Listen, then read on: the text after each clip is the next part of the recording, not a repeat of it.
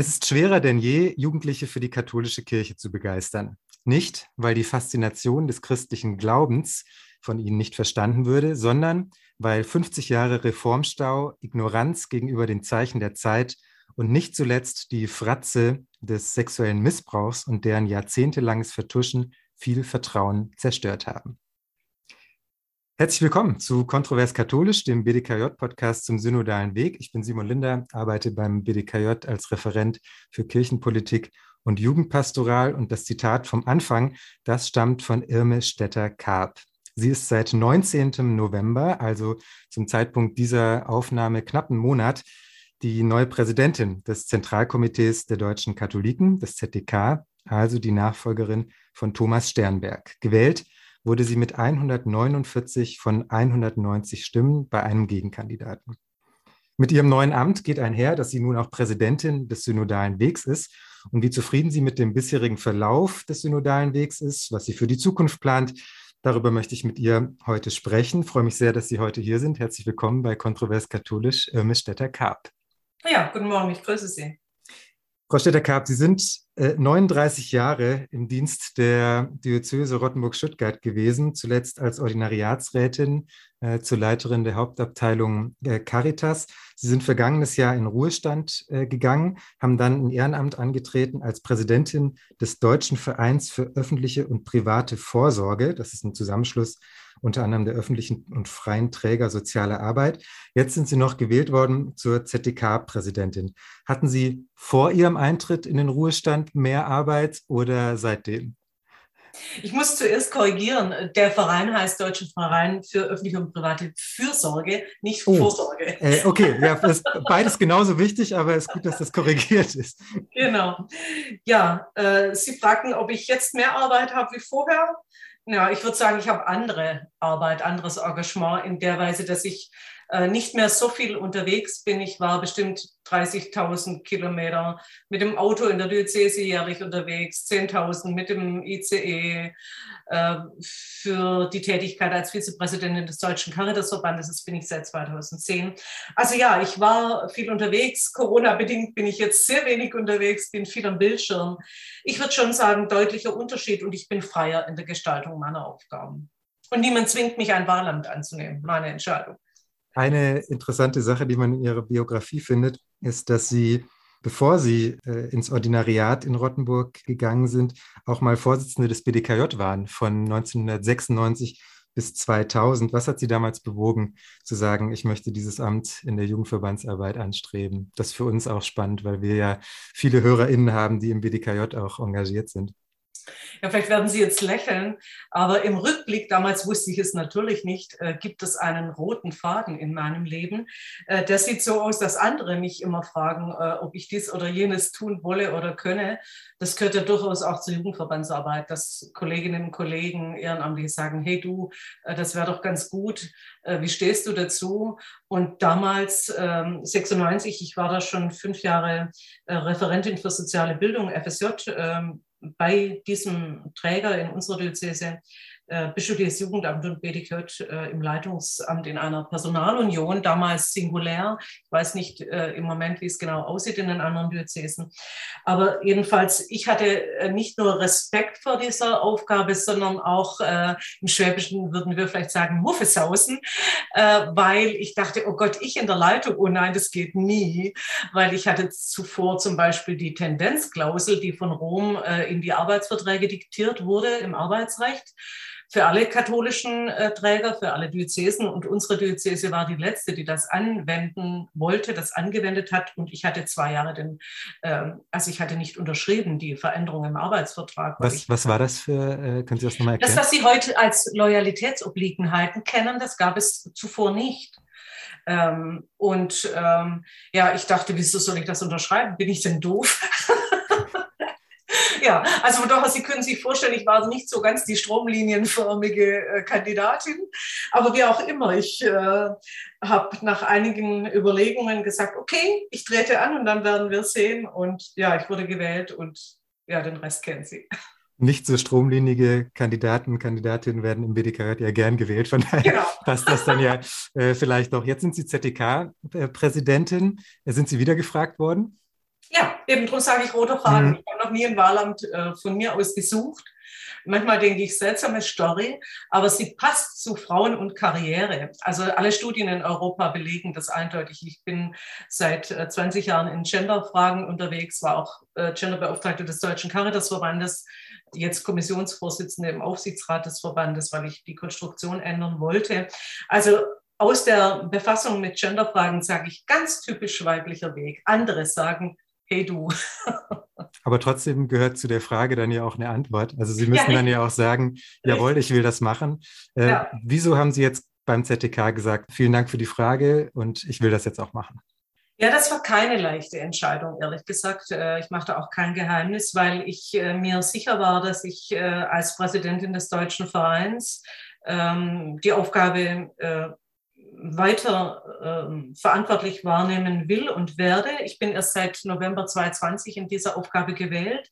In der Öffentlichkeit wenig bekannt, aber hinter den Kulissen eine eminent wichtige Organisation, weil hier die Kommunen in Deutschland, die Wissenschaft und alle Spitzenverbände der freien Wohlfahrtspflege zusammenarbeiten und äh, Gesetzesempfehlungen äh, erarbeiten und so weiter.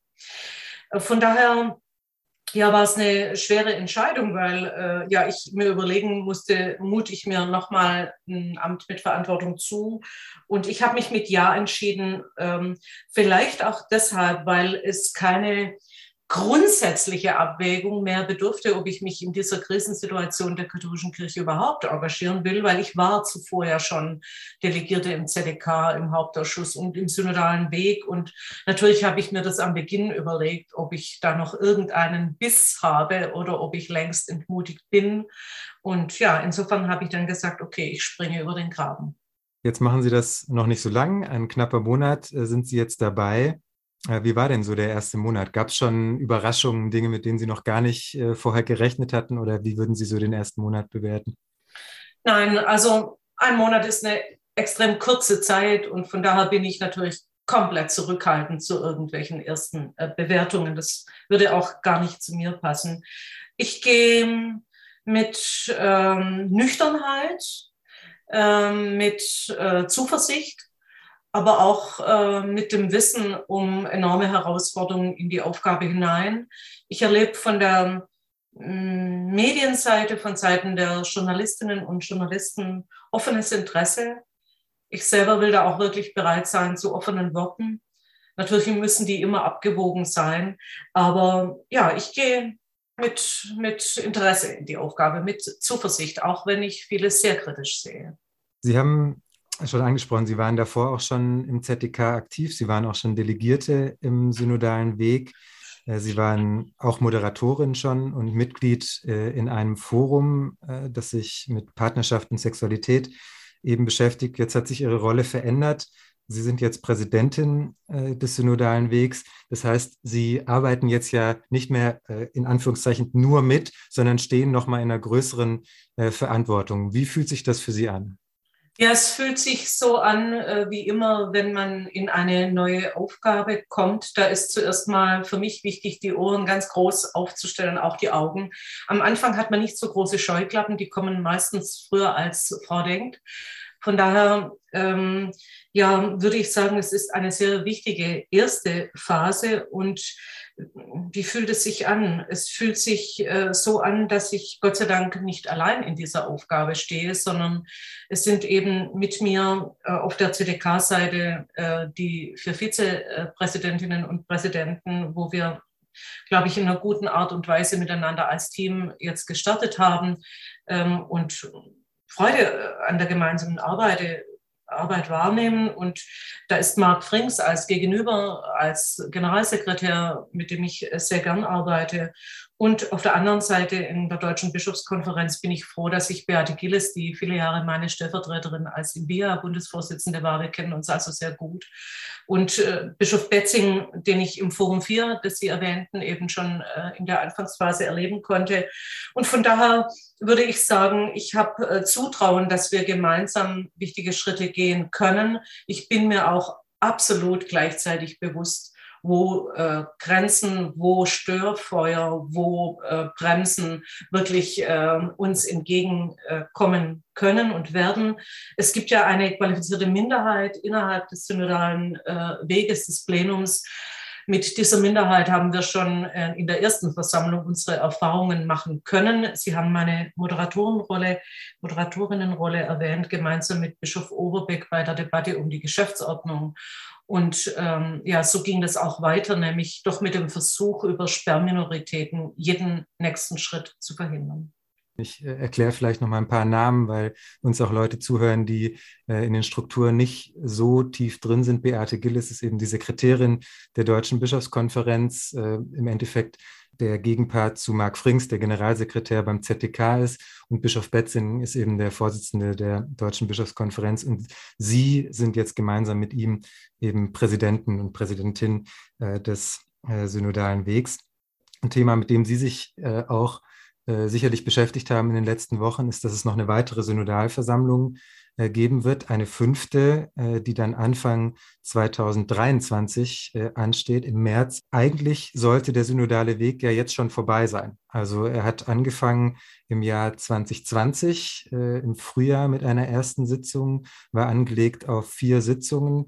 Ähm, Herbst zweitausendeinundzwanzig wäre damit die vierte Sitzung äh, gewesen und damit auch die letzte Sitzung. Das hat sich natürlich äh, jetzt durch Corona alles ähm, verschoben.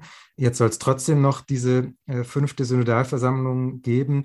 Ich weiß, dass es da viele gibt, die sagen, das finden sie gut, weil man gibt sich damit nochmal äh, mehr Zeit. Als ich davon gehört habe, äh, war ich erstmal skeptisch, weil ich dachte, naja, äh, umso mehr Zeit man hat, äh, desto mehr Zeit lässt man sich vielleicht auch. Und die Fragen, die sich beim synodalen Weg stellen, sind eben keine, die man jetzt immer so sehr auf die lange Bank äh, schieben kann, sondern es geht ja darum, zu sagen, okay, wir haben diese Ergebnisse von der M H G-Studie, wir müssen hier was tun, wir müssen Veränderungen auch schnell herbeiführen.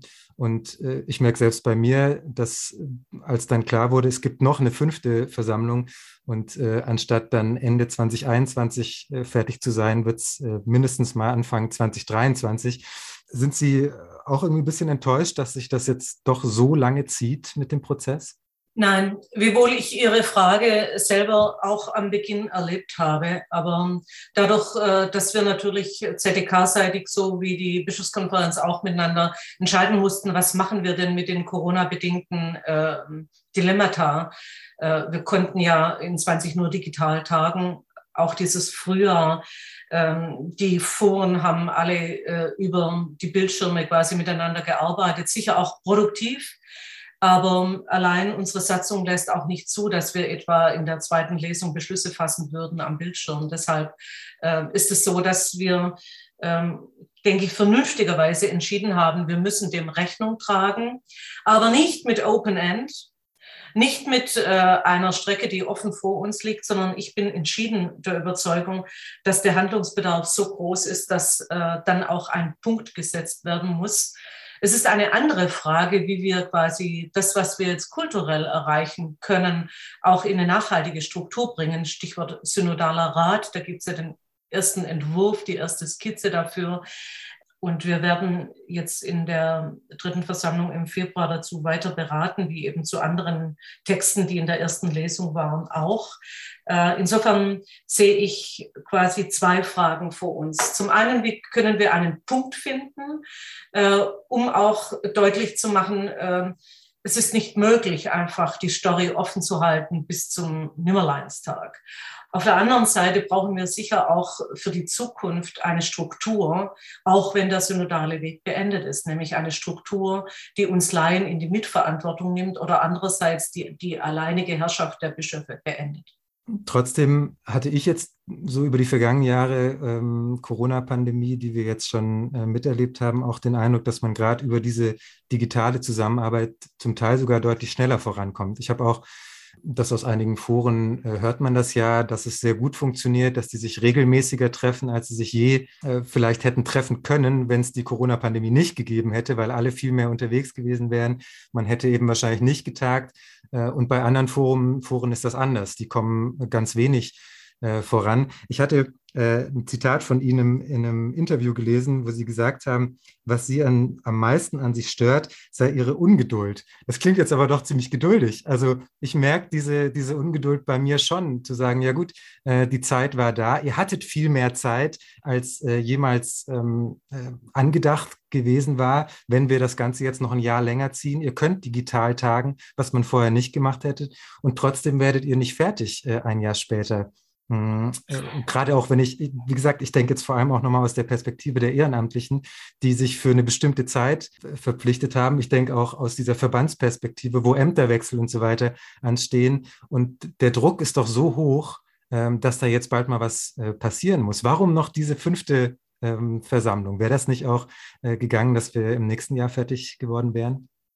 Also ich zweifle daran und ich ähm, bin auch ganz äh, gelassen bei Ihrer Frage, wo denn da meine Ungeduld ist. Die ist im inhaltlichen Bereich und da wird sie auch bleiben. In der Frage Form, ähm, vielleicht liegt es auch daran, dass ich einfach natürlich mit äh, dieser Aufgabe äh, in, im Z D K, mit dieser neuen Aufgabe natürlich schon auch schauen muss, wie können wir das so zusammenhalten, also eben alle Fraktionen, wenn Sie so wollen, zusammenhalten, dass wir wirklich einen, einen Stich machen. Also ich sage das mal so, einen Stich machen. Sprich, wir brauchen in der zweiten Lesung äh, mit unserer Satzung zwei Drittel Mehrheiten. Wir haben jetzt einen Durchschnitt von achtzig Prozent erreicht in der ersten Lesung, aber wir haben natürlich keine Garantie, dass in der zweiten Lesung das genauso sein würde. Es sind ja sehr viele Hausaufgaben quasi für die Texte auch entstanden. Die Foren arbeiten daran. Und wir brauchen eben nicht nur die Zweidrittelmehrheit aller Delegierten, sondern eben auch die Zweidrittelmehrheit der Bischöfe und, wenn die Frauen es beantragen, obendrein noch eine Zweidrittelmehrheit der Frauen. Sprich, ähm, ganz schönes Kunststück. Und von daher glaube ich, äh, dieses, diese äh, Geduld noch ein paar Monate weiter, die hoffe ich, äh, dass sie äh, sich gut investiert. Ich würde nochmal äh, betonen wollen, es geht nicht darum, die Zeitstrecke ganz aufzumachen. Es geht schlicht darum, quasi die Corona-bedingten Schwierigkeiten zu einem etwas verzögerten Ende zu bringen. Und was die Forenarbeit angeht, haben Sie schon beschrieben. Im Forum vier kann ich sagen, und das erlebe ich auch sonst, das erlebe ich auch im Deutschen Verein. Ich bin nicht nur hoch zufrieden, sondern auch wirklich positiv überrascht, wie viel am Bildschirm geht. Wahnsinnig viel. Ich habe die ersten Monate im Deutschen Verein als Präsidentin moderiert, ohne dass ich jemanden kannte. Ja, es sind Präsidiumsmitglieder, die ich nicht kenne live. Gut, geht. Aber es ist trotzdem etwas anderes, miteinander so einen Prozess dann auch zu stemmen. Da gehören, glaube ich, auch Begegnungen im Foyer und so weiter dazu. Aber Anfang zwanzig dreiundzwanzig sind wir dann fertig. I hope. Okay. ähm, ich habe ein paar Artikel äh, nach Ihrer Wahl äh, gelesen und einen, den ich ganz interessant, weil besonders kritisch fand, war von Daniel Deckers aus der äh, ja, ja. F A Z. Haben Sie sicherlich auch gelesen. Äh, ich zitiere ihn mal. Er schreibt zum synodalen Weg: Um das Reformprojekt Synodaler Weg steht es nicht gut, Partizipation wird geheuchelt, derweil verfassen Berufstheologen Manifeste und lassen sie zur Abstimmung stellen. Hat Daniel Deckers recht? Wenn es so einfach wäre und so schwarz-weiß, dann säße ich nicht hier und würde mit Ihnen sprechen. Ganz einfach. Was denken Sie, wie kommt er zu der Einschätzung? Weil irgendwoher ähm, muss er auf diese Gedanken kommen. Ja, wahrscheinlich lesen Sie ihn auch nicht zum ersten Mal, sondern äh, kennen seine Stimme vermutlich. Ich kenne sie auch seit Jahren. Ich kenne ihn nicht persönlich, von daher will ich mir auch kein Urteil erlauben, wie er zu diesem Bild kommt. Ich verstehe natürlich sowieso, dass es angesichts der letzten Jahre und über zweihunderttausend Menschen, die äh, einen Kirchenaustritt erklären, dass es allen Grund gibt, oberkritisch zu sein zu jeder Frau und jedem Mann, die sich da noch engagieren. Weil es, es kommt einem ja sofort immer die Frage entgegen, ja, haben Sie eigentlich nichts Besseres zu tun? Warum machen Sie das noch? Also es begegnet uns allen und mir eben auch. Ähm, dennoch finde ich, das Bild ist deutlich zu äh, schwarz-weiß gemalt. Äh, das wird der Vielfalt auch in der Versammlung nicht gerecht. Wobei er ja nicht der Einzige ist, der so denkt. Also wenn man so ein bisschen reinhört, auch mal in Kirchengemeinden, da kriegt man zum Teil gar nicht mit, was dieser synodale Weg überhaupt ist oder was er da macht. Müssen wir da auch nochmal äh, an der Kommunikation arbeiten, was ja. jetzt die Beschlüsse angeht? Ähm, ja. Und liegt es dann nur an der Kommunikation oder liegt es tatsächlich auch an der Form der Arbeit? Was würden Sie sagen, warum kommt äh, vielleicht so wenig an. Also ich kann ja mal ja. von uns sagen, wir versuchen als B D K J möglichst viel, um auch junge Menschen zu erreichen, haben äh, verschiedene kleine Hefte zu den Themen des synodalen Wegs rausgegeben, machen diesen Podcast, der natürlich auch dafür da ist, um zu informieren, was da so passiert und was unsere Anliegen sind. Aber äh, insgesamt geht da doch noch mehr, vielleicht, wenn man auf den ganzen synodalen Weg schaut, oder? Ja, also ich habe schon dazwischen zweimal mit Ja geantwortet, weil Sie da einen wichtigen Punkt treffen. Es ist nie nur eine Frage der Kommunikation, wiewohl man da auch immer optimieren kann. Aber äh, es ist auch eine Frage, ob ausreichend Strategie äh, am Beginn des Prozesses äh, geklärt war. Da habe ich äh, deutliche Zweifel. Es ist auch eine Frage der Logik der verschiedenen Ebenen. Das ist nicht nur beim synodalen Weg so, das kenne ich seit Jahrzehnten in meiner Arbeit, dass einfach jede Ebene, die, die lokale, die mittlere Ebene, die diözesane Ebene in der kirchlichen Sprache, also wenn Sie wollen, übersetzt die Landesebene und die Bundesebene, sie haben ihre Logiken. Und dazwischen gut zu verbinden, auch inhaltlich, ähm, ja, das ist nicht nur eine Kommunikationsfrage, aber es ist wesentlich auch eine Kommunikationsfrage, weil ich ähm, zum Beispiel auf der Bundesebene einfach auch andere Codes nutze. Vor Ort interessieren hunderttausend Texte gar nicht im Detail, sondern da ist die Frage, ja, kommt ihr jetzt endlich voran, ja? Wenn überhaupt die Frage da ist. Ich kenne auch manche Gemeinde, die das sowieso nicht interessiert, sei es, weil sie so gesteuert wird von ihrem Priester oder sei es, weil manche in ihrem Kämmerchen sein wollen und in Ruhe gelassen werden wollen. Also da könnten wir jetzt noch manche äh, Antworten austauschen, äh, aber am Ende würde ich sogar noch entschiedener sagen, aus meiner Sicht hat die katholische Kirche insgesamt noch ein größeres Problem. Das ist die Frage des Bewusstseins zu Pluralität und Vielfalt. Ich könnte auch sagen zu Diversity Management. Ich selber habe aufgrund meiner Gender-Interessen im vergangenen Jahr eine Diversity Management-Ausbildung gemacht, digital. Und ähm, nicht erst seit letztem Jahr sehe ich da einfach enorme Nachholbedarfe. Wir werden von außen nicht umsonst als ein Monolith gesehen, als äh, zentralistisch, was ja in dem Wertekanon auch so quasi vermittelt wird nach außen und von Rom auch so zentriert wird.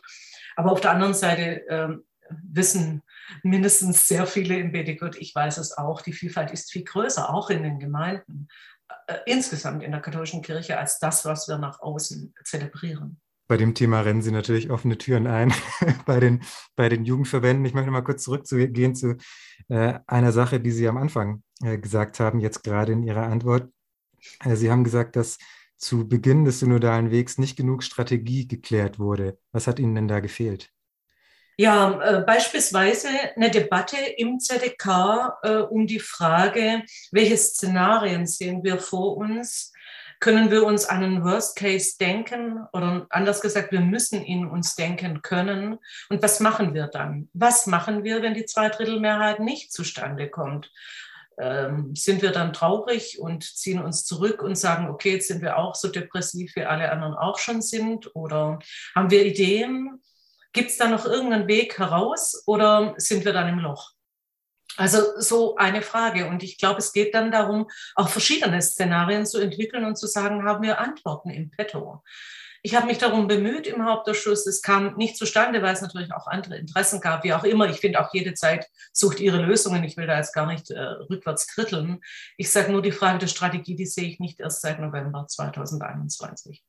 Dieses Thema Worst Case, was passiert dann, ist aber ja was, was man jetzt auch noch äh, angehen kann. Äh, ja, was wir doch, auch angehen werden. Was dann ja vielleicht doch Vorteile hat, dass sich der Weg noch etwas zieht, weil wir dann noch vielleicht ein bisschen mehr Zeit haben, ähm, das zu diskutieren. Aktuell ist es ja schon so, so nehme ich das zumindest wahr, wenn ich äh, die Presse lese, dass Z D K und D B K eigentlich immer gemeinsam auftreten. Äh, also es ist so, äh, es gibt dieses gemeinsame Präsidium, es gibt äh, Sie als Präsidentin und Bischof Betzing als Präsidenten und es sieht so aus, als macht man das alles zusammen. Ich verstehe schon die Idee dahinter, weil natürlich ähm, häufig gesagt wird, ja gut, wenn wir Rom überzeugen wollen, dann können wir das nur äh, gemeinsam machen, aber da liegt natürlich auch eine Gefahr drin. Also wenn die äh, LeihInnen vielleicht äh, sich zu nah rangeben und zu sehr überlegen, wie kriegen wir jetzt diese zwei Drittel von den Bischöfen und worauf müssen wir vielleicht verzichten und so weiter.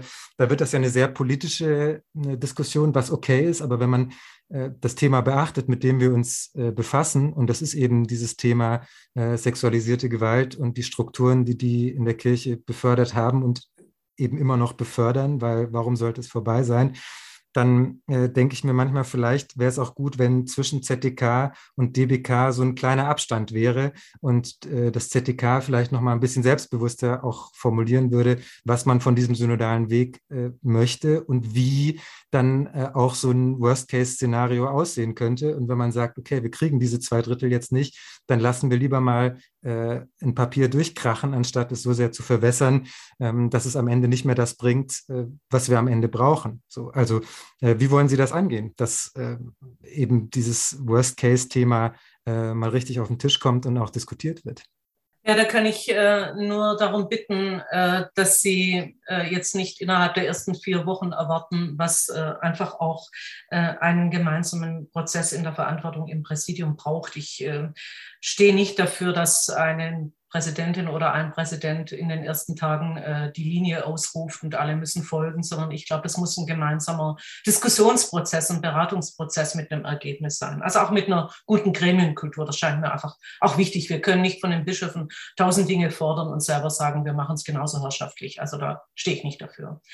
Äh, insofern, da brauchen wir etwas Zeit, aber auch nicht übermäßig. Ich rede jetzt nicht von einem Jahr und dann irgendwann, sondern schon für die nächsten Monate. Wir haben jetzt im Januar eine Klausur, um es konkret zu machen im Präsidium des Z D K. Da stehen diese Fragen auf der Agenda und äh, ich habe sie auch aktiv formuliert und wir werden daran arbeiten. Ähm, zu der Frage, muss das Z D K nicht selbstbewusster sein? Ja, ähm, es ist ja so und ich habe versucht, in den Interviews immer wieder daran zu erinnern, nicht die Laien, obwohl der Reformdruck natürlich auch von den Laien artikuliert werden muss und wird. Aber nicht die Laien haben diesen Prozess äh, gesucht, sondern gesucht haben ihn die Bischöfe mit der Bitte an die Laien, gemeinsam hier etwas zu buchstabieren. Das darf man nicht vergessen, weil ähm, von den konservativeren Kräften, die auch bei den Laien da sind, also ich denke jetzt mal an Maria eins Punkt null oder andere Gruppierungen, kommt ja immer wieder der Vorwurf, wir würden nur die Äh, oberflächlichen Strukturthemen sehen, damit sei ja gar nichts gewonnen für den Glauben und so weiter. Ähm, und da ist schon gut zu erinnern, dass nicht wir die großen, äh, die große Agenda gesetzt haben. Wir haben sie korrigiert, als die Frauenfrage nur implizit verhandelt werden sollte. Da stehe ich bis jetzt dafür, dass wir das äh, quasi mit einem Mehrheitsbeschluss im Z D K erzwungen haben, zu sagen, nein, Stoppschild. So geht das nicht. Die Frauenfrage wird explizit verhandelt und nicht implizit. Von daher glaube ich, wenn Sie jetzt rückwärts schauen, dann ist das ein Punkt, wo das Z D K selbstbewusst war, also das Plenum, das Souverän. Ich hoffe, das wird es auch an anderen Stellen geben, dort, wo wir merken, stopp, hier müssen wir klarer sein. Im Klein-Klein ist das gar nicht leicht, weil natürlich jeder schaut, wie eine Mehrheit zustande kommt. Das kennen Sie aus den Gremien. Ja? Also gibt es immer wieder auch die Bewegung nach links, nach rechts. Ähm, ich hoffe, dass wir die Substanz dabei nicht verlieren, dessen, was wir tun müssen. Sie sagen, ähm, wie dieses äh, Worst-Case-Szenario möglicherweise aussieht und wie man ähm, das dann äh, handeln kann. Das ist Teil dann äh, von Aushandlungen, aber ich finde das total wichtig, dass sie, dass sie darüber sprechen wollen. Das ist ja auch schon mal eine Linie, die Sie vorgeben als ähm, ähm, neue Z D K-Präsidentin. Das ist was, glaube ich, was viele Menschen in den Jugendverbänden auch total äh, gern hören, weil bisher eben bei vielen auch der Eindruck war, man kämpft das jetzt äh, vielleicht äh, so zusammen durch Z D K und Bischofskonferenz. Und dieses Selbstbewusstsein auch zu sagen, stopp, es gibt vielleicht eine rote Linie und wenn wir sehen, dass dieser Prozess synodaler Weg eben das Ziel, diese Strukturen zu beseitigen, nicht erfüllen kann oder möglicherweise nicht erfüllt, dann müssen wir auch gucken, wo sind diese roten Linien und dass Sie die nicht vorgeben, das ist klar, aber dass Sie sagen, wir werden gucken, wo die sind, das finde ich total wichtig. Vielleicht kann ich eine Linie benennen, die meine persönliche ist, mhm. Und das widerspricht jetzt nicht dem, dass ich sage, wir müssen die roten Linien gemeinsam diskutieren. Aber eine, die erkenne ich in den letzten Tagen und die kann ich gern benennen, ohne jetzt jemand gezielt anzugreifen. Aber ich habe in den letzten vierzehn Tagen die Erfahrung gemacht, dass es ein Interesse gibt, jetzt nicht von einer ganzen Gruppierung, sondern von einer Einzelperson, die aber keine unwichtige Person ist. Ich sage jetzt nicht den Namen, weil es darum jetzt nicht geht. Es geht um das Anliegen, das Sie vorher schon benannten, ob man den synodalen Weg nicht ganz aufhalten könnte zeitlich, begründet damit, dass es doch so enorm wichtig sei, in der Frauenfrage mit der Weltkirche zu gehen und hier quasi äh, in Rom auch zu überzeugen und äh, quasi so lange bei uns auch die Debatte äh, offen zu halten. Da bin ich entschieden anderer Meinung und das werden Sie auch wiederfinden, sollte es zu einem Antrag in der Versammlung dazu kommen, dass mindestens meine Stimme dafür nicht gegeben werden kann, weil ich sage, das geht nicht, dass wir warten äh, in dieser extremen Exklusion, die die katholische Kirche gegenüber den Frauen bei, der, bei den Weiheämtern ähm, handelt, agiert, dass wir sagen, okay, wir warten, bis der Allerletzte in Rom auch äh, bereit ist dazu. Das scheint mir indiskutabel. Das Thema ist ein wichtiges, ähm, auch eins, was in dem Podcast so ein bisschen wie so ein roter Faden durch äh, viele Folgen geht. Ich habe ganz häufig über die Würzburger Synode gesprochen mit äh, Gästen, die hier auch im Podcast waren. Damals hat ja äh, die Kirche in Deutschland gesagt, wir möchten gerne ähm, von euch geprüft haben, ob wir äh, Diakoninnen äh, einführen können, nur für Deutschland, also nicht für die ganze Welt. Dieses Votum von der Würzburger Synode wurde zusammenfassend beantwortet mit einigen anderen, also wurde nicht explizit darüber gesprochen. Uns wurde gesagt, dass bestimmte Themen, unter anderem eben dieses, nur bei einer Reform des kirchlichen Gesetzbuchs äh, ginge. Das ist aber einfach nie passiert. Und diese Frage, dieser Brief liegt nach wie vor in Rom. Und mein Theologiestudium ist jetzt noch nicht so lange her, sodass ich diese ganzen Prozesse noch, noch kenne und, und die reflektiert habe. Und dann höre ich von manchen Synodalen, ja, vielleicht sollten wir, was dieses Frauendiakonat angeht, nochmal ein Votum nach Rom schicken. Und dann denke ich mir immer, ja, Leute, was soll das denn bringen? Also damit kommen wir doch nicht weiter, oder? Wie sehen Sie das? Ja, das sehe ich auch so. Insoweit, als ich nicht erst gestern, sondern Jahre, Jahre, würde ich sagen, sage ich auch, das ist eine Kommunikationsverweigerung. Die sollten wir auch so benennen. Und Bischof Betzing hat in einem Interview gestern, das habe ich heute Morgen gesehen, er sagt in, in einem Zusammenhang, dass eben über zweihunderttausend Menschen, Kirchenaustritt, wörtliches Zitat von ihm, sie exkommunizieren uns aus ihrem Leben. Starker Satz, finde ich. Ich würde den gern mit einem Ausrufezeichen ähm, versehen und sagen, ja, wir können eben nicht übersehen, dass das Gründe hat, auch wenn die Gründe sehr vielfältig sein mögen. Ich will das auch gar nicht im Einzelnen jetzt äh, bewerten, das steht mir nicht zu, das sind sicher unterschiedlichste Gründe, aber in Summe ist das natürlich äh, eine Größenordnung, wo wir sagen müssen, das ist kein Zufall, das ist eine Entscheidung einer großen Gruppe von Menschen zu sagen, ihr habt uns nicht mit unserem Leben ernst genommen und mit unserer Lebenswirklichkeit. Also okay, wir, wir ziehen einen Strich. Das ist bitter ähm, und deshalb ist dieser Stil einer Kommunikationsverweigerung, wie wir es jetzt bei der Frauenfrage sehen, eben äh, partout ein Weg, der in die Falle führt, wie wir sehen. Er führt in die Falle, er führt Bischof, ins Aus. Mhm. Bischof Betzing sagt in dem Interview auch, man muss weiter über bestimmte Dinge nachdenken, zum Beispiel über ähm, die Frage, wie äh, Nicht-Männer ähm, äh, möglicherweise in Weiheämter kommen können. Auch über das Thema Zölibat müsse man weiter nachdenken. Ich f- habe diese Sätze jetzt seit Jahren äh, gelesen, lese die jetzt wieder. Äh, wann ist genug nachgedacht? Also wann kommt der Punkt, auch mal zu sagen, okay, wir haben diese Dinge jetzt häufig genug reflektiert. Äh, wir wissen, dass das eigentlich Rom äh, entscheiden muss. Äh, grundsätzlich können wir das nicht selbst. Rom macht aber nicht mit. Also wie gehen wir damit um? Also der synodale Weg hat ja schon vor, gerade diese Themen, von denen man sagt, wir können die aus äh, kirchenrechtlichen Gründen nicht bei uns äh, entscheiden, die geben wir dann nach Rom und hoffen wieder äh, auf eine Antwort. Aber das Problem ist ja, dass gerade dieses Kirchenrecht mit der Grund dafür ist, dass wir diese strukturellen Probleme haben. Also kann das ja nicht die Lösung sein, dann am Ende wieder Rom zu fragen und zu hoffen, dass sie dieses Mal anders als neunzehnhundertfünfundsiebzig nach der Würzburger Synode dann anders entscheiden. Also was, was machen wir damit? Dann würde das ja bedeuten, wir brauchen eigentlich keine Voten nach Rom schicken, wir setzen die Sachen selber um und gucken dann, was passiert. Aber das werden die Bischöfe nicht mitmachen. Also was ist Ihre Meinung dazu? Ja, vielleicht muss ich an der Stelle jetzt einmal Ihren Zuhörerinnen und Zuhörern sagen, ich bin nicht Theologin, auch wenn ich neununddreißig Jahre im kirchlichen Dienst war. Viele denken das falsch und denken, wenn man in so einer Aufgabe ist, dann ist man sowieso Theologin. Nein. Ich glaube, nach neununddreißig Jahren im kirchlichen Dienst ist man das dann irgendwann automatisch. Also ja, nein, nein, nein. Ich bin da nicht dafür, die falschen Labels aufzusetzen. Ich bin sehr gern Sozialarbeiterin, Diplompädagogin und Sozialwissenschaftlerin.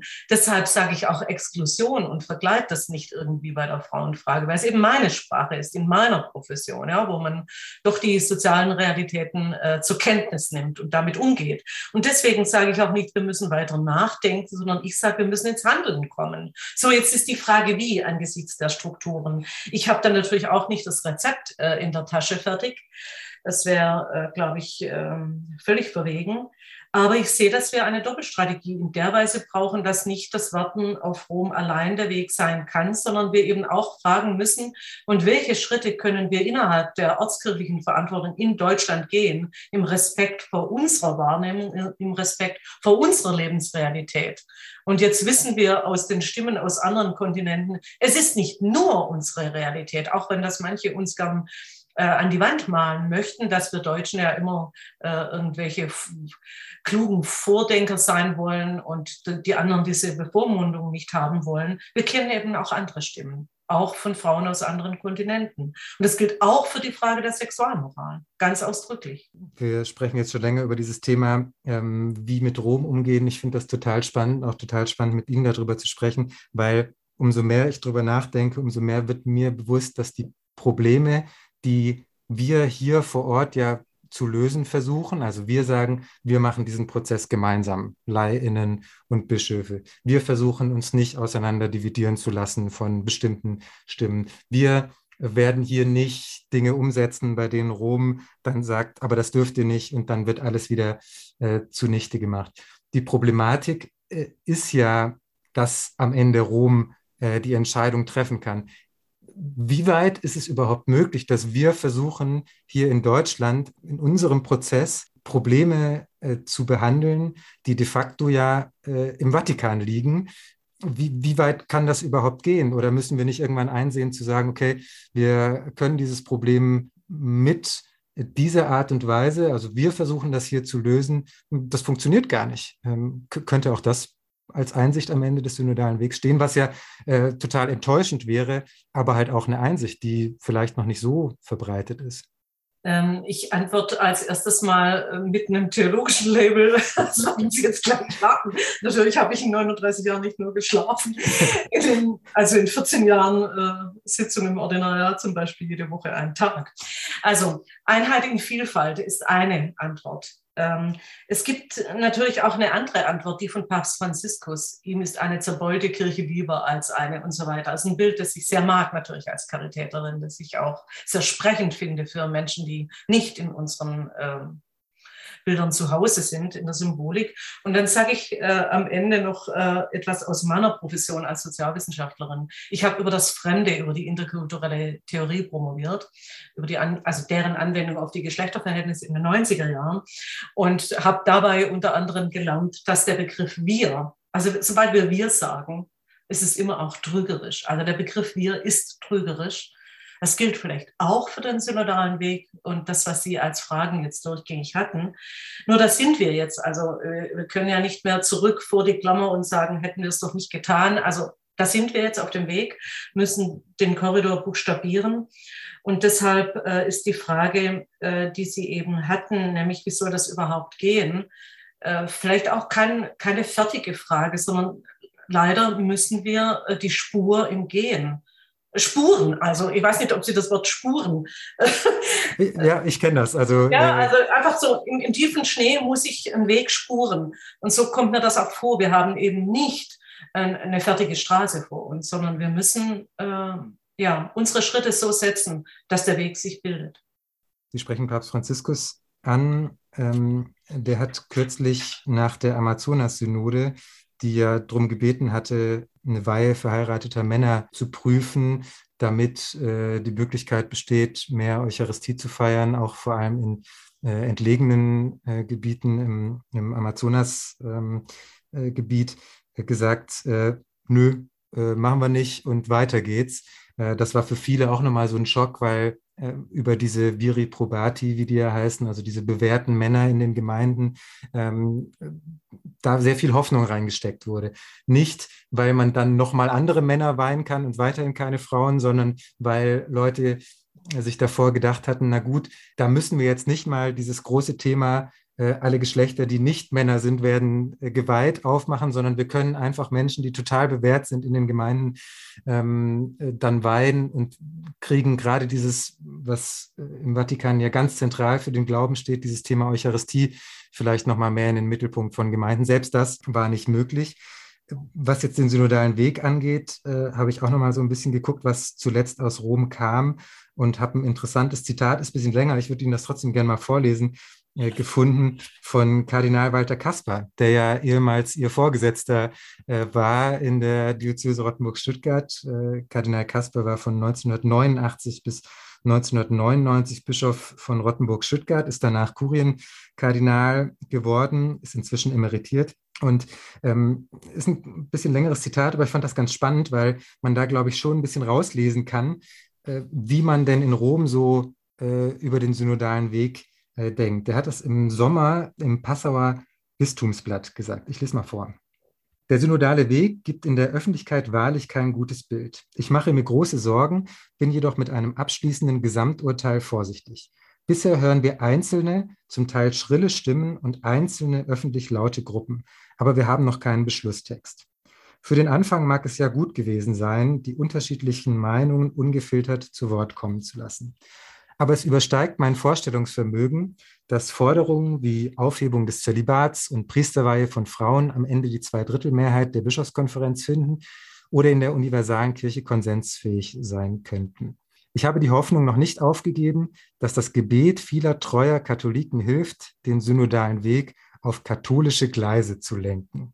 Und dann sagt er weiter, in den letzten Jahrzehnten bin ich viel in der Weltkirche unterwegs gewesen und seit zwanzig Jahren lebe ich in Italien.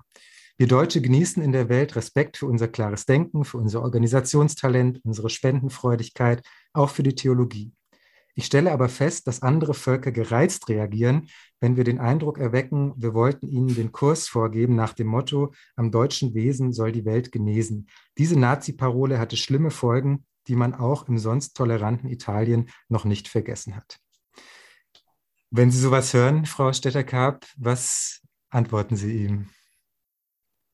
Ich glaube, ich würde ihm nicht anders antworten, als ich vorher Ihnen angedeutet habe, dass ich äh, einfach... Jetzt, aber auch vor Jahren, dazu kann ich gleich noch ein paar Beispiele aus Südamerika sagen, wenn Sie Interesse haben. Auf jeden Fall. Dass ich eben sehe, dass es nicht nur unsere Lebenswirklichkeit in Deutschland ist, die berechtigte Fragen stellt, ob die katholische Kirche sich hier nicht mehr auf den Weg zu den Menschen machen muss und bestimmte Bilder vom Menschen aufgeben muss. Ich sage mal zum Beispiel, das extreme Bild einer rein dualistisch verorteten, verorteten Geschlechterideologie, äh, ich würde das Ideologie nennen. Ja? Ähm, das ist keine Idee, die ich jetzt ganz neu habe. Ich habe in den neunziger Jahren an der Uni Tübingen ein paar Semester im Rahmen Sozialwissenschaft auch Geschlechtertheorie äh, studiert. Damals gab es den Begriff Gender aber noch nicht. Aber keine Frage, es ging um die gleichen Inhalte. Äh, so, insofern würde ich ähm, mit ihm gern streiten äh, über die Frage, ob es hier um ein deutsches äh, Wesen geht äh, oder um Kolonialismus oder sowas. Das kann natürlich nicht unser Interesse sein. Ich finde, da sollten wir auch sensibel sein äh, und wirklich auch offen, interkulturell andere zu hören, was immer anstrengend ist. Also sage ich auch aus der Erfahrung, ich war auf der internationalen Ebene im Generalrat von INVIA, eine weltweite Organisation, äh, also Frauensozialarbeit, wenn ich jetzt übersetzen kann. Äh, und ja, es ist, es ist kein leichtes Ding, sich zwischen Kulturen zu verstehen und die gleichen Anliegen äh, zu treiben, selbst wenn man gleichen Glaubens ist. Es ist nicht leicht. Aber Ähm, aus Südamerika weiß ich aus vielen Reisen, ich habe einen Bruder, der seit fünfzig Jahren dort lebt, äh, emeritierter Bischof ist, im Urwald in Bolivien eine sehr, sehr große Diözese hatte über Jahrzehnte und war aber auch allein in Mexiko in vielen Prostitutionsdrogen und anderen Projekten allein unterwegs über Wochen, war insgesamt vielleicht ein halbes, dreiviertel Jahr in, in Südamerika unterwegs. Und meine Erfahrung ist, dass auch dort die Realität längst eine andere ist. Ich sage mal ein Beispiel. Ich erinnere mich an eine Situation, ich skizziere es nur ganz kurz. Wir sind in einer, in einer Urwaldkirche, Basisgemeinden, kein Geld oder wenig Geld. Und es geht um die Frage, wie ein Dach auf die Kirche kommt. Unten Erdstampfboden, Wände halb hoch, sehr viele Jugendliche, umgekehrte Bevölkerungspyramide wie bei uns. Ich nehme wahr, dass Frauen in die Kirche reinkommen, vier Frauen, vielleicht zwischen vierzig und fünfzig. Und ähm, kurz später sehe ich, äh, wie mein Bruder, also der Bischof dort, ähm, einen Geldbeutel zückt und es, es wandert viel Geld hin und her. Also er gibt den Frauen Geld. Wir steigen in den Jeep, wir waren da tagelang unterwegs in der Pastoral und ich sage zu ihm, sag mal, hä, erzähl mir mal, was war jetzt los? Äh, hm. Ja, also der Deal war, wenn die Gemeinde fünfzig Prozent des Geldes zustande bringt, bringt der Bischof auch fünfzig Prozent des Geldes zustande und dann kommt das Dach auf die Kirche. So kam es auch. So, wer hat das Geld entgegengenommen? Die Frauen. Dann sage ich zu ihm, hallo, was ist denn hier passiert? Was habt denn ihr gemacht? Die Frauen? Hä? Dann sagt er, ja, also bildet ihr nur nicht ein, nur ihr seid weitergegangen. Wir sehen, die Frauen gehen mit dem Geld viel verantwortlicher um, die versaufen es eben nicht unter Umständen, was im, im Machismo echt ein Problem ist. Okay, also die Frauen nehmen das Geld für die Gemeinde entgegen. Ja, dann bin ich äh, weitergefahren im Jeep und dachte, ja, wunderbar, es tut sich was in meinem Dänemark. Ja, ich glaube, das Bild spricht für sich. Es sind nicht nur wir deutschen Frauen, die da irgendwas wollen. Ich finde, also nochmal zu dem Zitat zurück von ähm, Kardinal Kasper, ich fand das ehrlich gesagt total verletzend, also auch für ähm, alle Menschen, die sich da engagieren, das zu vergleichen mit dieser Nazi-Parole. Also es gibt sehr häufiger, dass, dass Leute diese, dieses Bild bringen, zu sagen, synodaler Weg, ja, ja, im deutschen Wesen soll die Welt genesen und so weiter. Ich glaube, dass viele gar nicht wissen, wo dieses Zitat herkommt. Er weiß das und benutzt das trotzdem, maßt sich da an, eine, eine große Meinung zu diesem Thema zu haben, aber kennt die Strukturen dann ja offensichtlich doch nicht so gut, äh, um eben zu wissen, worum es tatsächlich geht. Und das ist ein Thema, was mich, was mich sehr häufig bewegt, was ich häufig inzwischen mache, wenn ich kritische Artikel über den synodalen Weg lese, und ich lese sehr viele davon. Ich drücke einmal Steuerung F, Suche, und gebe ein Missbrauch und sexualisierte Gewalt oder Gewalt. Und ganz häufig ist es so, dass kein Treffer kommt.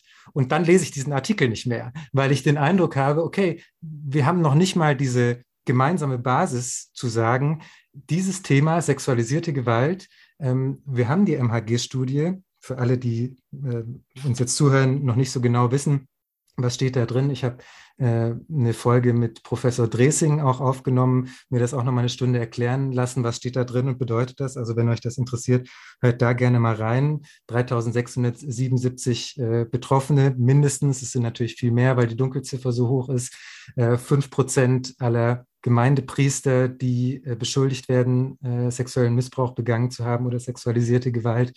Und dass dieses Thema ganz häufig in der Kritik ausgespart wird, finde ich, macht es viel schwieriger, damit umzugehen. Und ähm, wenn ich dann sowas lese von einem äh, emeritierten Kardinal, hochgeschätzter Theologe, viele wichtige Bücher geschrieben, sehr angesehener Bischof bis heute in der Diözese Rottenburg-Stuttgart, ich komme äh, auch von dort, Ähm, deshalb wundert mich dann, dass, dass sowas äh, nach wie vor möglich ist, lange Interviews zu führen, ohne auf dieses Thema überhaupt einzugehen. Wie erklären Sie sich das und wie gehen Sie damit um? Ich kann es mir gar nicht erklären. Also ich weiß nicht, äh, ich habe jetzt über Jahre nicht mit ihm gesprochen. Wir in der Zeit, in der ich in der Jugendarbeit verantwortlich war, kam er ins Amt, bevor eben Bischof Moser. Von daher, wir kennen uns schon, aber ich habe ihn jetzt Jahre nicht gesprochen und ich weiß wirklich nicht, wie er auf das Thema sexuelle Gewalt schaut. Ich selber würde den Begriff Missbrauch eher vermeiden wollen für mich, weil es ist für mich äh, Gewalt.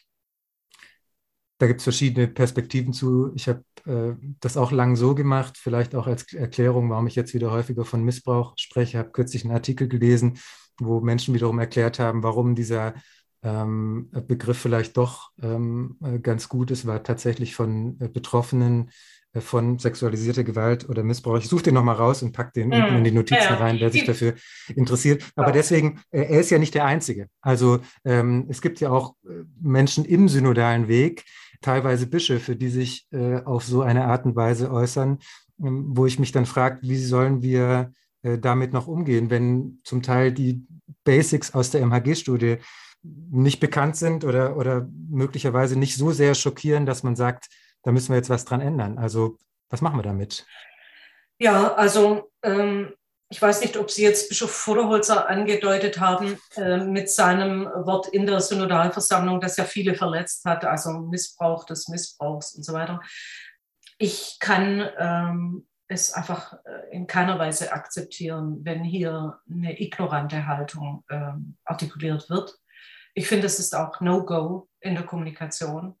Vielleicht ist das eben auch ein Beispiel von Kommunikationsverweigerung. Das will ich jetzt ähm, ähm, Kardinal Kasper nicht äh, unterstellen, auch Bischof Vorderholzer nicht genau, weil ich da, dazu weiß ich einfach zu wenig auch, was ihn im Hintergrund dazu treibt. Ich kann nur sagen, das Wort als solche fand ich mehr als verletzend und äh, er hat ja dafür auch manche Reaktionen bekommen, eben auch im Saal äh, rote Karten dazu. Einer der total wichtig ist für den synodalen Weg in meiner Perspektive, weil er eben der Vertreter des Papstes äh, in Deutschland ist, ist der Nuntius, äh, Nikola Eterovic. Ähm, der ist, wenn man so will, der Botschafter äh, des Vatikans in Deutschland und guckt sich an, was hier passiert, ähm, ist auch bei den Synodalversammlungen dabei. Und ich erinnere mich daran, dass es bei der letzten Synodalversammlung zum Ende hin großes Gelächter äh, gab, weil äh, Karin Kortmann, die damals noch Z D K-Vizepräsidentin äh, war, noch ein paar Worte an ihn äh, richten wollte und sagen wollte, Herr Nuntius, bitte äh, denken Sie doch dran, ähm, nochmal äh, beim Papst zu sagen, wir als Synodalpräsidium würden gerne mal hinfahren, Ihnen das erklären. Der Nuntius war aber schon auf dem Weg nach draußen, musste auf dem Weg nochmal äh, anhalten und sich nochmal umdrehen, sich das noch anhören und nochmal kurz hinsetzen, bevor er dann äh, möglichst schnell weg konnte.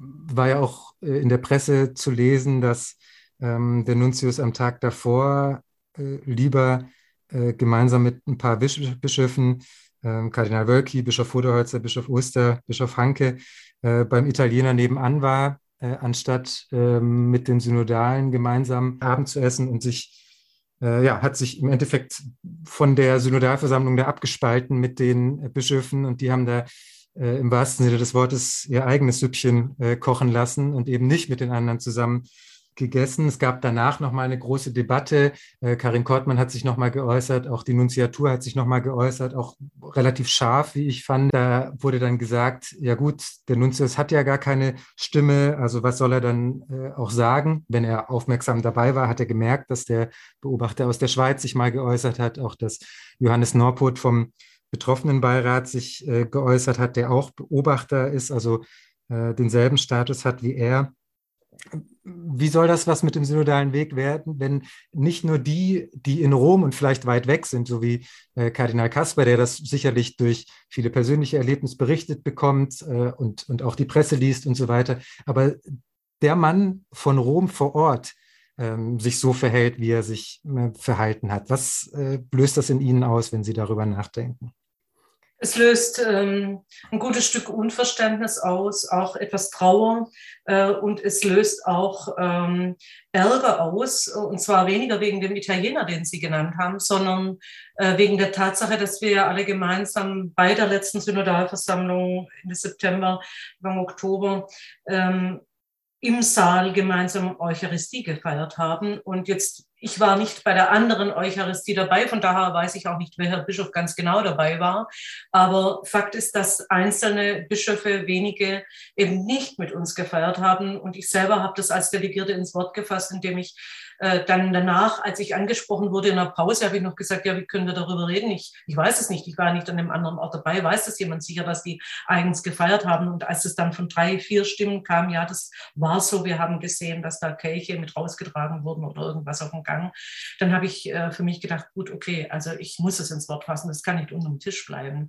Und ich habe dann nur geäußert, für mein äh, Verstehen von Communio, also wie gesagt, nicht Theologin, aber eben... Also die Gemeinschaft, Communio, ja. Ja, ja. Communio, aber eben jetzt wirklich im Sinne von gemeinsamer Eucharistiefeier. Ja, ja, ja. Also wenn ich Communio ernst nehme, dann ist das absolut irre, dass äh, Bischöfe sich hier verweigern, mit uns Eucharistie zu feiern, sondern das in einem separaten Raum machen. Und äh, ich habe... Äh, viele Delegierte gehört, die dann mich nochmal angesprochen haben, schriftlich, mündlich, und gesagt haben, es war einfach gut, das offen zu sagen, ja, und nicht sich tot zu ärgern irgendwie im, in der Blase, im, im eigenen Kreis. Also ja, da sind sicher ein paar ganz schwierige Stellen, und wenn wir nicht schaffen, miteinander auch wirklich in einer sehr guten Form, wie das war, im Saal gemeinsam Eucharistie zu feiern, dann weiß ich wirklich auch nicht, wie das gehen soll. Also es ist für mich eine absolute Grenzmarkierung. Wir biegen langsam auf die Schlussgerade. Ich möchte noch mal ein Thema aufnehmen, das Sie vorhin schon angesprochen hatten, dieses Thema Zweidrittelmehrheit der Bischöfe. Es ist ja schon so äh, zu beobachten gewesen bei der letzten Synodalversammlung auch, dass man gesagt hat, naja, also wir äh, möchten, dass möglichst viele Menschen mitstimmen können. Wir wollen nicht äh, gerade so die Zweidrittelmehrheit erreichen, sondern eine Idee, und ich denke, das ist auch gut, eine Idee von Synodalität, was sie ja von Demokratie im Endeffekt unterscheidet, ist, dass man eben nicht sagt, fünfzig Prozent plus eine Stimme reichen und dann ist gut, sondern dass man sagt, wir wollen als Kirche gemeinsam und möglichst mit allen voranschreiten.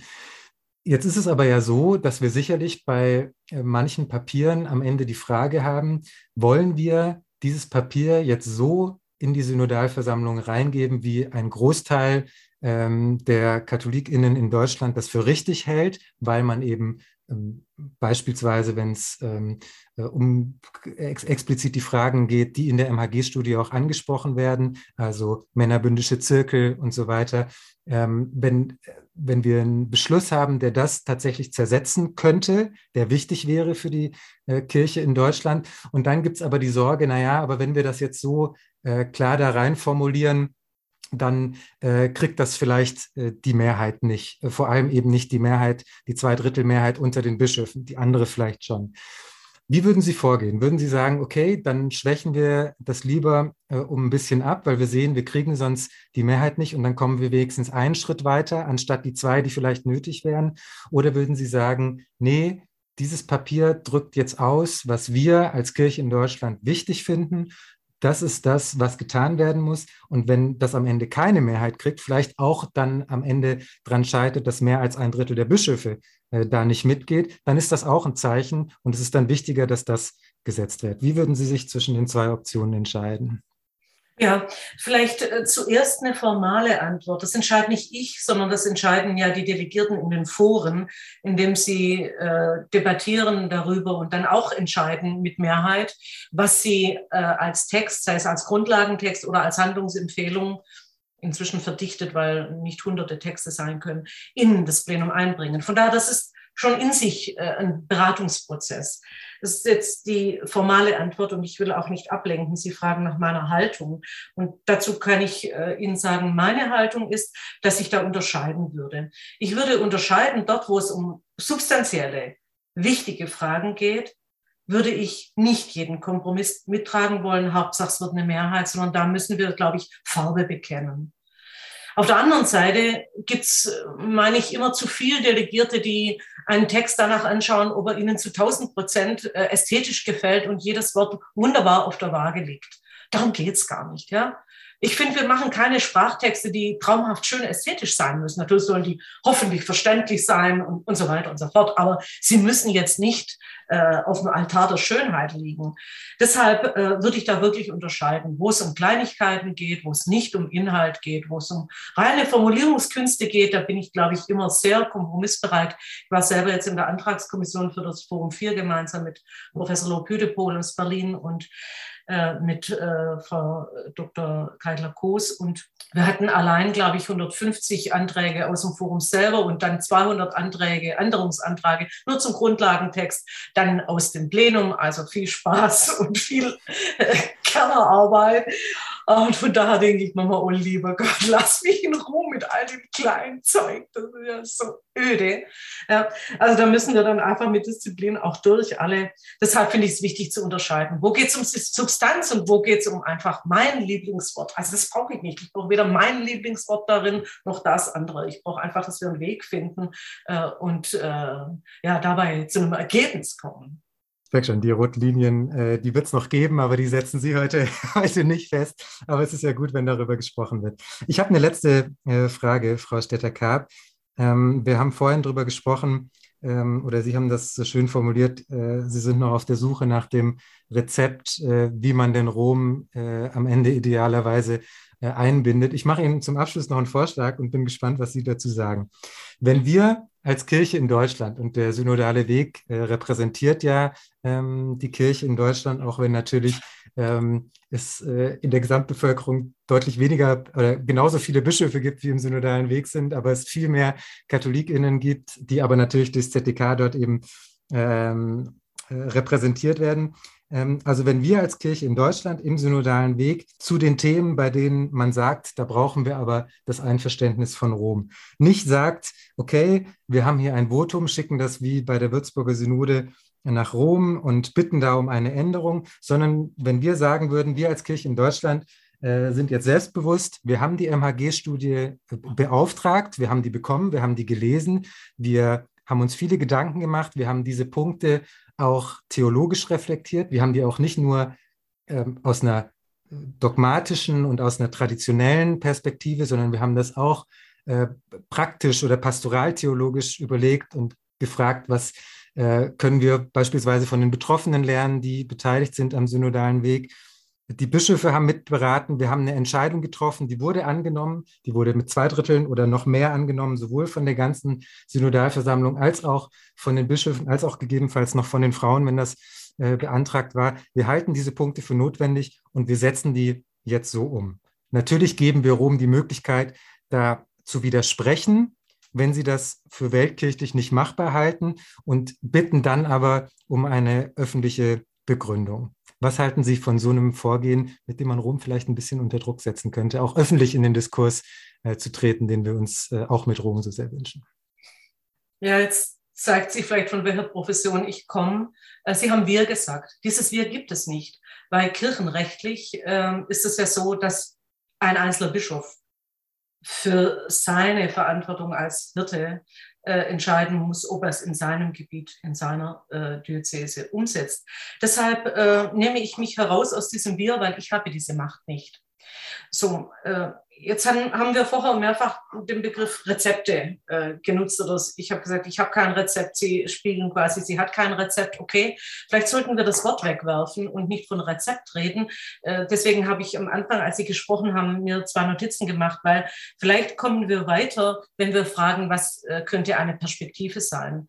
Was könnte eine Haltung sein? Und da meine ich, Rom gegenüber kann von unserer Seite aus eine Haltung sein, die ich auch einbringen will, authentisch zu kommunizieren und Respekt zu haben vor einer anderen wissenschaftlichen Disziplin, in dem Fall die Theologie. Aber andersrum erwarte ich natürlich auch, dass Rom authentisch kommuniziert, anstatt Kommunikationsverweigerung zu betreiben, und selber interdisziplinär Respekt übt.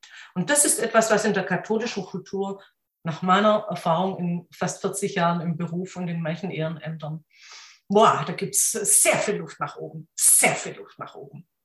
Vielleicht kann man dann auch noch über solche Themen wie eine Selbstbindung der Bischöfe und so weiter diskutieren, aber das wird sicherlich auch auf den nächsten Synodalversammlungen noch äh, alles zum Thema werden. Frau Stetter-Karp, das war ein sehr intensives Gespräch, vielen Dank dafür. Dankeschön. Und im Moment sehe ich oben am Bildschirm, dass Herr Runge sich meldet mit irgendetwas zur Planungsnotversammlung. Es geht also weiter zum Ende. Sehr gut. Herr Runge, für alle, die uns zuhören, arbeitet im Synodalbüro und äh, wir merken, ähm, es geht weiter. Kleiner Hinweis noch äh, an euch alle, die uns zugehört haben: Wenn ihr mir eine Rückmeldung zu dieser Folge oder zum Podcast allgemein geben wollt, schreibt gerne eine Mail an kontrovers katholisch at b d k j punkt d e oder lasst uns eine Bewertung in der Podcast-App eurer Wahl da. Wenn euch die Folge gefallen hat, empfehlt sie gern euren FreundInnen oder hört in die anderen Folgen rein, die es von dem Podcast schon gibt. Beim letzten Mal habe ich zum Beispiel mit Johannes Wübbe gesprochen. Er ist Vorsitzender der Jugendkommission der Deutschen Bischofskonferenz. Und auch alle älteren Folgen sind natürlich weiter verfügbar. Zum Beispiel mit Mara Klein, mit Margot Käßmann, mit James Martin. Also hört gerne rein. Vielen Dank fürs Zuhören. Tschüss.